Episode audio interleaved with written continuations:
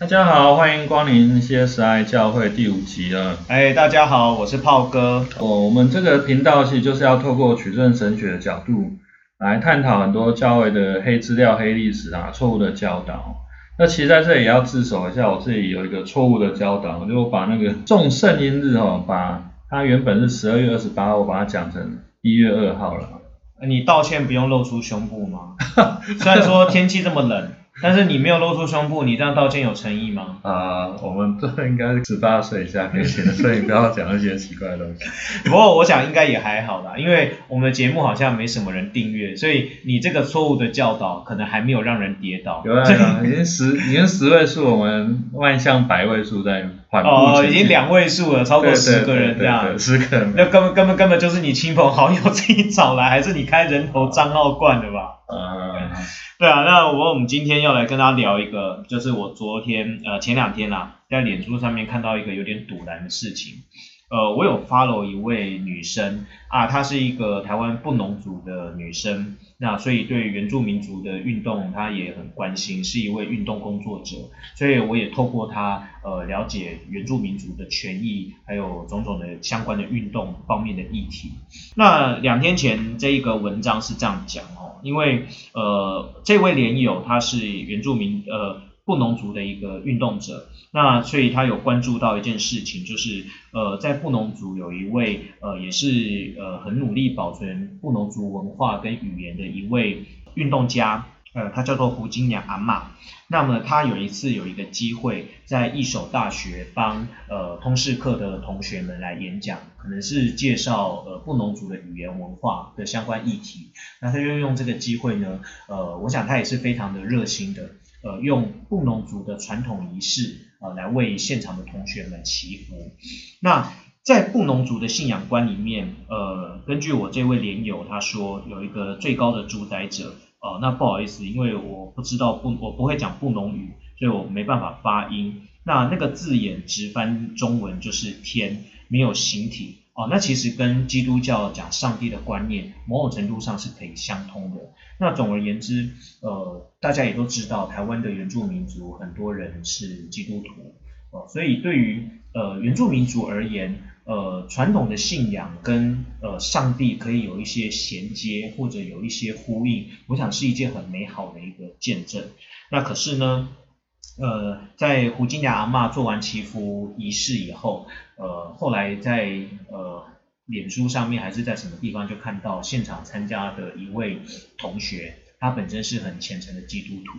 那他就说，唉，那意思大概就是说够了，这些都是邪教的仪式。你不要玷污我，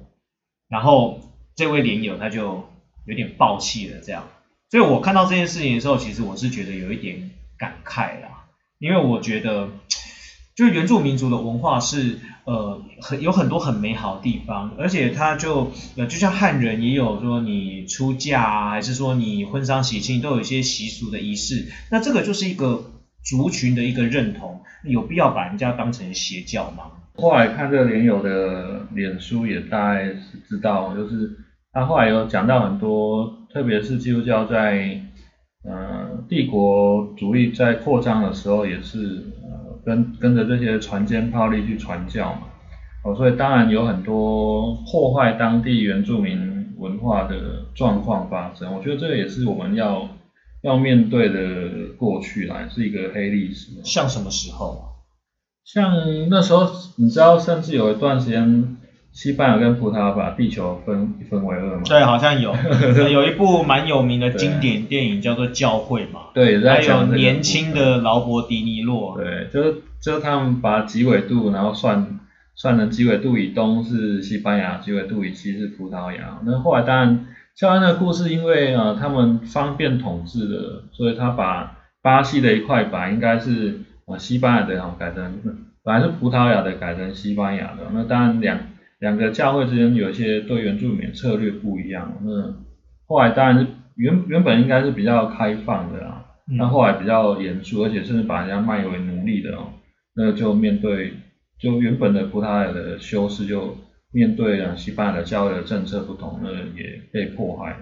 对啊，所以我们看那部电影的时候，最后。呃，劳勃迪尼洛他们那三位修士，他们拒绝这样子的政策，就是呃，其实天主教会大家知道，就是比较一条边啊，就教皇最大啊，那时候的教皇就说啊，反正就政府这样子跟跟葡萄牙这样谈判，然后你我帮我帮你们两边瞧好了，西班牙跟葡萄牙瞧好了，哦，那西班牙你就是配合，哦，所以那时候就叫呃这三个修士要撤出，他们已经好不容易。呃，跟原住民传教，而且跟他们呃相处的非常和谐的一个一个部落。那其实说白了就是，呃，当这个部落他们要撤出以后，就会被西班牙很强势的那种政策去迫害，然后把他们都卖为奴隶。那这些这三位教师他们拒绝接受，他们就拿起枪，呃，跟呃政府的军队对抗。那结果就跟部落的人一起都战死了。嗯。对啊，这也是一个很很黑暗的历史哦。那甚至有人在传教过程中，然后就要把人家害死，然后就还派还派修士去给他临终祷告。然后那个 原住民就说：“哎，你说信主之后，然后就可以上天堂。他说你也会在天堂吗？”然后那个修士就说：“对啊，我可以上天堂啊。”哦，所以以后就是我以后就是杀手都是说：“哎，我帮你上天堂。”这样就是从这样子来的。不是不是，然后那个原住民就说：“那我不想跟你在一起。”然后他就没有信教就死掉了。对，所以你说这种传福音，可是我也想到一些例子，就是像以前我们从小被灌输中国史，不是都很喜欢讲那个利玛窦啊来中国传教哦，可是利玛窦感觉他也是天主教的啊，哦，可是他来中国以后。就是很多事情，他是愿意去接受中国文化，比方说他愿意拿香，对，然后他也可以拜祖先嘛，然后也可以甚至甚至对皇帝下跪嘛，对，因为你来中国你不跪皇帝，那就是被赶出去嘛，什么马嘎尔尼啊，清朝的那些，对，大家历史课本可能都读过那些中国史的东西。对，利玛窦是一个很有趣的一的例子啊，因为他刚来到中国的时候，他想说。我是西方的呃修士哦，然后他想在中国哪边可以跟他比较对等，所以他就把自己装扮成一个那个那个书生吗？不是，他先把自己装扮成和尚。和尚。对，因为他他想要神职人员对神职人员哦，那中国的神职人员和尚他就把自己装成和尚。啊，他为什么不装成道士？都哎，还是道士，我记得我有点忘记了。哎，你又害人跌倒，不要乱讲啊！不要乱讲，不然又他就对把把自己装成一个神职人员啊，宗教人员。没想到那时候还没有人间宗教，所以那个神职人员是被轻视的哦，然后就到处看不起。三教九流对对，三教九流，所以他就想，哎，我要想还是想要被人家尊重一下。那中国这边比较尊重是读书人啊，哦，所以他才转变成是一个读书人，然后也是要。呃，把很多西方的知识介绍到中国，那就很很受到尊敬了。哎，那所以这样子的模式看起来好像也比较合理一点嘛，因为其实像明朝那时候一些士大夫、知识分子，徐光启啊这些人，哦，后来也都跟着利玛窦，就是信呃信仰上帝，也接受他的福音。所以你传教或者说宣扬福音，一定要把人家扣上邪教的这样子的一个一个帽子吗？那有没有什么其他的更好的对待的方式？我们怎么去看这些文化跟我们的信仰中间的关系？当然，利玛窦这样是一个很好的策略啊。我们现在还有立士学会啊，就是什么立士学会？就是利玛窦的立哦，很不熟，很不熟，很不熟。他们也是呃在研究很多文化差异的部分。我觉得，而且像古大的古大的宗教系啊，或者神学院。其实都很多在关注啊当地的文化或者当地的宗教部分。伯利马窦这个故事后来是一个悲剧啊，因为这个耶稣会后来遇到道明会就被就被批斗啦，啊，就是说，哦，所以叫天主教内斗。对内斗，后来整个其实道明会胜出嘛，啊就把整个啊利玛窦啊耶稣会这些妥协的方式给取代掉。那当然换得是中国皇帝，清朝皇帝震怒了。所以把他们也都赶出去，就把他们都赶出去，就禁教了。所以有时候我们要思考一下，就是说我们在前面好像某一集也有跟大家提过一个，就是说我们在台湾基督徒是少数，哦，我们我们只有五趴。那你你在面对多数人，其实文化、信仰、习俗跟你都是不一样的，你怎么去跟他相处？那怎么样？呃，甚至才说我们的有机会去传福音。像我以前啊，有一次就是我们一群朋友出去玩，去澎湖，然后里面有呃喊我有三个基督徒，那另外两个是比较保守的教会的啊，就行差会这样子的。那那时候我们去澎湖一个很有名的庙，我其实也忘记那个庙的名字，但是它比较比较逗的是说，它下面居然 B one 是一个有点像水族馆那样，就它养了很多那种有点像比较真比较大只的那种鱼啊或什么的，还是还是海蛇还是之类的啊，反正就是有一点炫这样子。那重点是。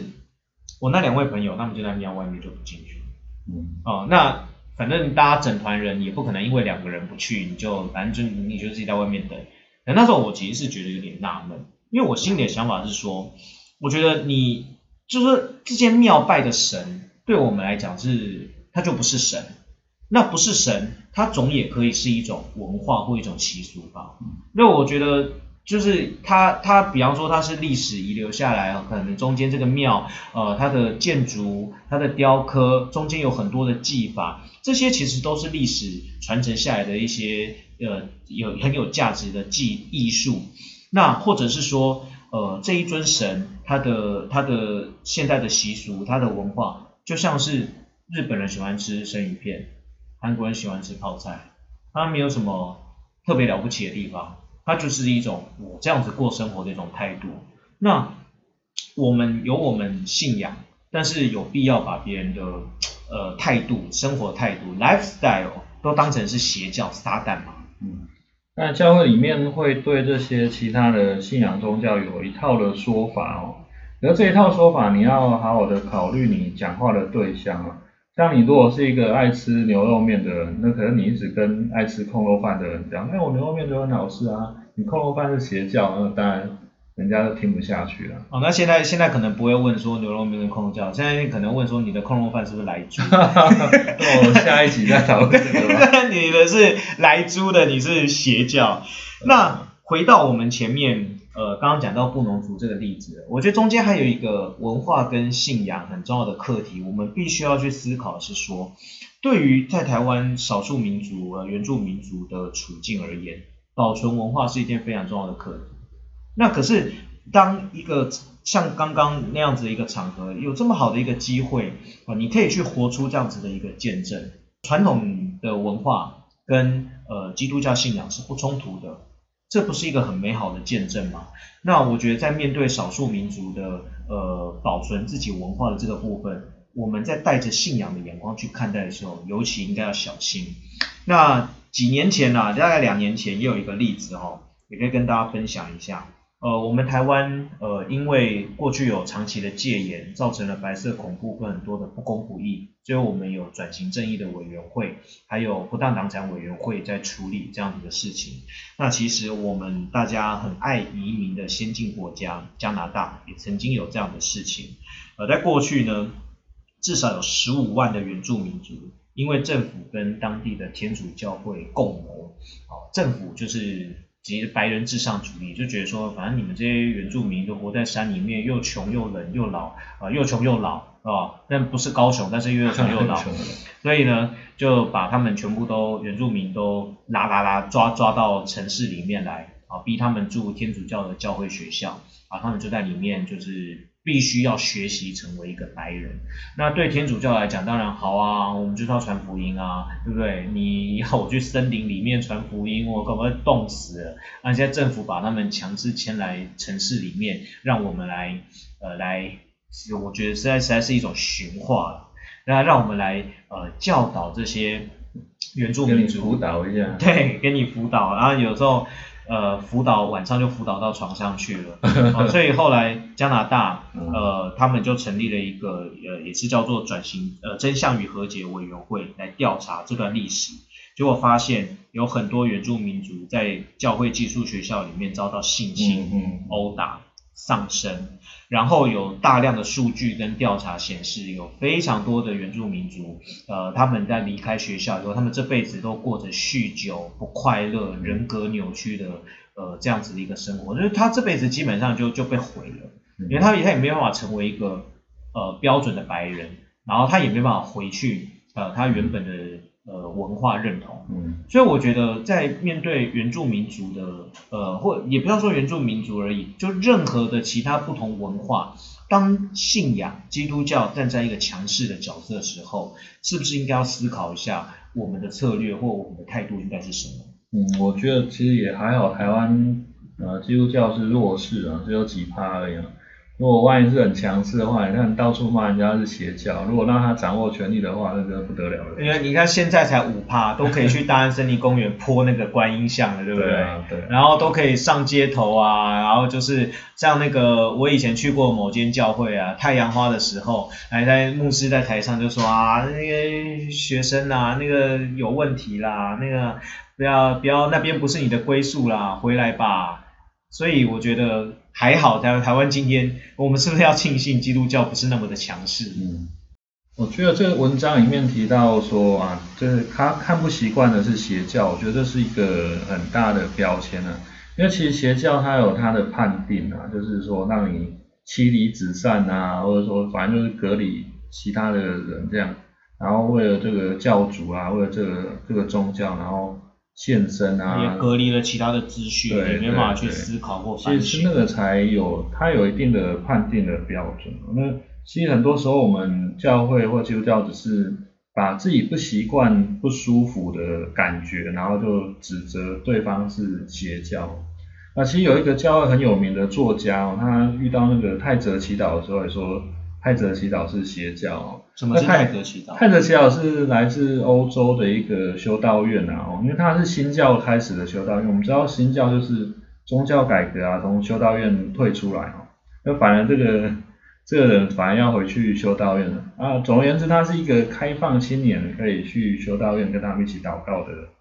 的修道院的一个团体啊。那因为你青年可以去那边短期的跟他们祈祷啊，那很多的。方式啊，或诗歌都带出来哦。那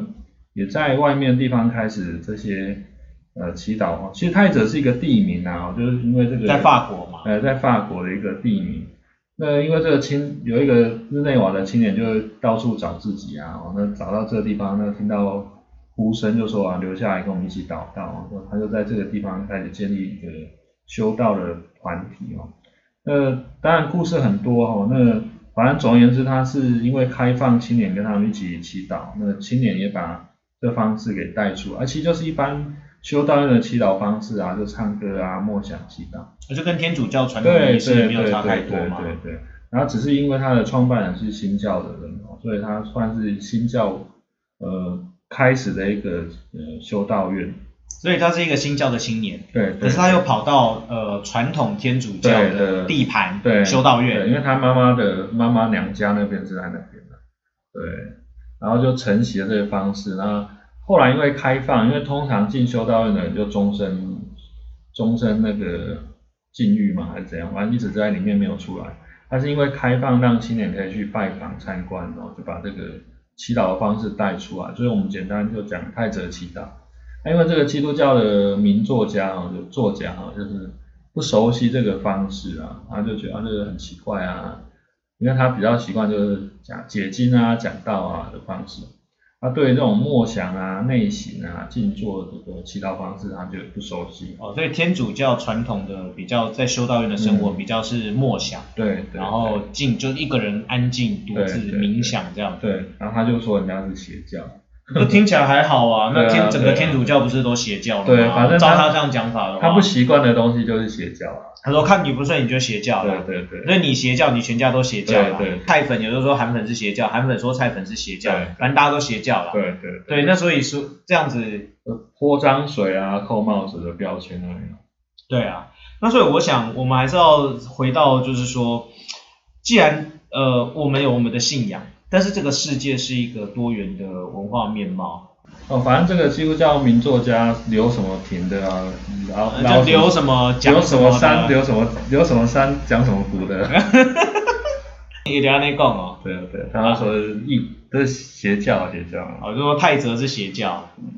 所以我觉得有时候这这真的很好玩，就是说到底什么是邪教？哦，其实大家你可能网络上也有看过，有一个邪教的衡量表。哦，大家可以 Google 一下。那基本上呃，就像刚才林老木讲的，这是一个其实有相对客观的标准。那所以我们有时候也要去思考一下，就是说到底什么是邪教？你不要看到你不顺眼的东西你就扣人家邪教帽子，那大家都扣来扣去，那很没有意思嘛。你看连呃太泽祈祷这样子一个东西，在天主教跟新教啊，虽然说在中世纪的时候也是杀的血流成河哦，可是都它都还是基督教里面的都可以呃互相扣邪教呃吵吵成这样子。更何况我们在台湾是一个多元族群、多元文化风貌的一个地方，那基督徒也只有社会上的五趴。那我们每天走出去，呃，你买便当店的，你买便当的老板娘，